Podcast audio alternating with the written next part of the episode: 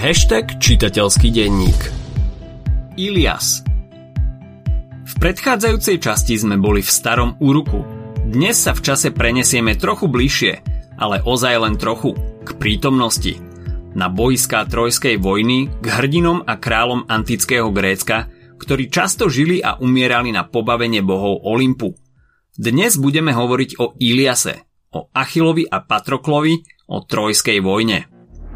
Túto epizódu z Kultegu ti prináša slovenský operátor štvorka. Jediná štvorka, ktorá ťa v škole nebude mrzieť. Mimochodom, vieš, čo ťa čaká po vydarenej maturite? Sloboda. No slobodu si môžeš vyskúšať aj dnes. V štvorke môžeš skúsiť ktorýkoľvek paušal sloboda na prvých 30 dní len za symbolické 4 eurá a vybrať si tak podľa seba. Je 4, či potrebuješ nekonečné dáta alebo kopec minút na telefonovanie. Stačí si ho objednať cez e-shop na štvorka.sk. Štvorka myslí na všetkých, štvorkárov a jednotkárov. Chod na štvorka.sk, kde nájdeš pre seba a tvojich kamošov ďalšie výhodné ponuky. Viete, čo majú spoločné Biblia, Shakespeare a Homer? Patria medzi najvplyvnejšie diela západného sveta. Sú najčastejšie citované, adaptované a napodobňované a skutočne právom. Ilias a Odisea, eposy z pera antického básnika Homera, sú studnicou pre obrovské množstvo príbehov. Stačí si zájsť do knihkupectva a pochopíte. Kirke, Penelopiáda, spev o Achillovi, v tomto rozsiahlom básnickom diele sa objavuje obrovské množstvo postav, ktorých osudy sú často spomenuté len okrajovo a slúžia tak ako cenná inšpirácia pre spisovateľov a iných umelcov. Ilias, alebo ak chcete Iliáda, vám pravdepodobne bude pomerne známy, keďže ste určite videli mnoho filmových adaptácií tohto eposu. Než sa však ponoríme do jeho deja, povedzme si ešte niečo o jeho autorovi, Homérovi – Homer je tak povediac legenda. Podobne ako v prípade Shakespearea, aj jeho život je opradený tajomstvom, špekuláciami a nie je úplne jasné, či skutočne existoval a či bol jediným autorom Iliasu a Odisei. Pravdepodobne žil niekedy v 8. storočí pred našim letopočtom na území dnešného Turecka. To, čo o ňom vieme, pochádza len z jeho diela a odkazov neskorších autorov – Istú dobu panovala myšlienka, že existovalo viacero Homérov, ktorí boli autormi Iliasu a Odisei. Dnes sa však predpokladá, že Homer bol len jeden.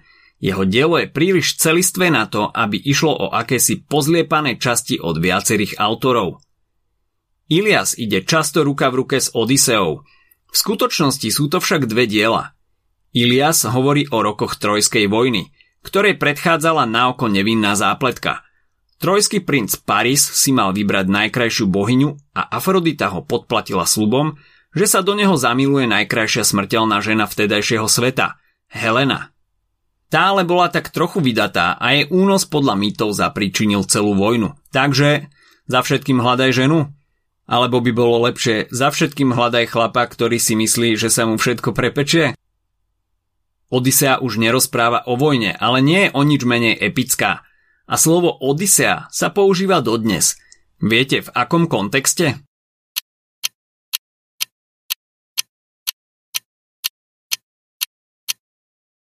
Keď sa napríklad potrebujete odubitovať z internátu, ale nemáte auto, tak sa pol dňa trepete po MHD a vlakoch s kufrom, ruksakom a dvoma taškami.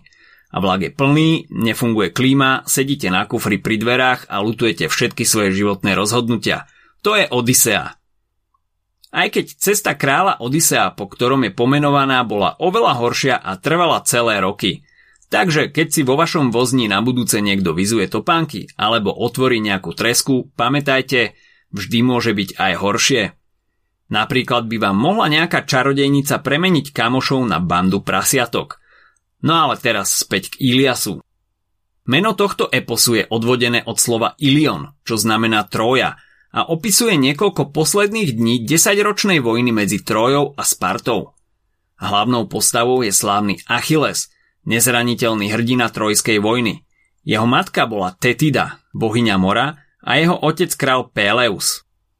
Keď bol Achilles dieťa, Tetida ho ponorila do rieky Styx, aby ho nezranila nejaká zbraň. Avšak peta, za ktorú ho držala, sa stala jeho slabým miestom a nakoniec mu priniesla smrť. Odtiaľ pochádza pomenovanie Achilovky alebo výraz Achilova peta. Už chápete, prečo sme na začiatku povedali, že Homerovo dielo patrí medzi najvplyvnejšie diela západnej civilizácie? Hoci trojská vojna trvala 10 rokov, väčšina deja sa odohráva v priebehu niekoľkých dní a jedným z najdôležitejších momentov je konflikt medzi Achilom a Agamemnonom, mykenským kráľom. Medzi vojnovými zajatcami Agamemnonových vojsk bola istá Chryseis, dcéra kniaza Apolóna, boha slnka. Jej otec prišiel do tábora a žiadal o jej prepustenie, no Agamemnon odmietol. Kňaz sa obrátil na Apolóna s prozbou o pomoc. A hoci Apolón je známy skôr ako boh slnka a liečiteľstva, má aj svoju temnú stránku. Jeho šípy prinášali choroby a smrť. Medzi Agamemnonovými vojakmi sa rozšírila nákaza a Chryseis napokon vrátili jej otcovi. Agamemnon si však namiesto nej vzal dievča spomedzi Achilových zajadcov, a Achilovi sa nepáčilo, keď mu niekto bral jeho veci. Bol predsa princ, jeho matka bola bohyňa mora a všetci o ňom vedeli, že je neporaziteľný. Agamemnon ho smrteľne urazil a pravdu povediac už predtým si veľmi nepadli do oka. Toto bola posledná kvapka. Achilles ako správne vychovaný princ sa rozhodol trucovať, zavrel sa vo svojom stane a odmietal bojovať. Vojna však pokračovala i naďalej. Bohovia intrigovali na Olympe, chvíľu podporovali jednu stranu, potom druhú. Agamemnon zanovito bojoval ďalej. Hoci bez Achila, najlepšieho z Grékov, mu to veľmi nešlo a jeho vojska utrpeli veľké straty.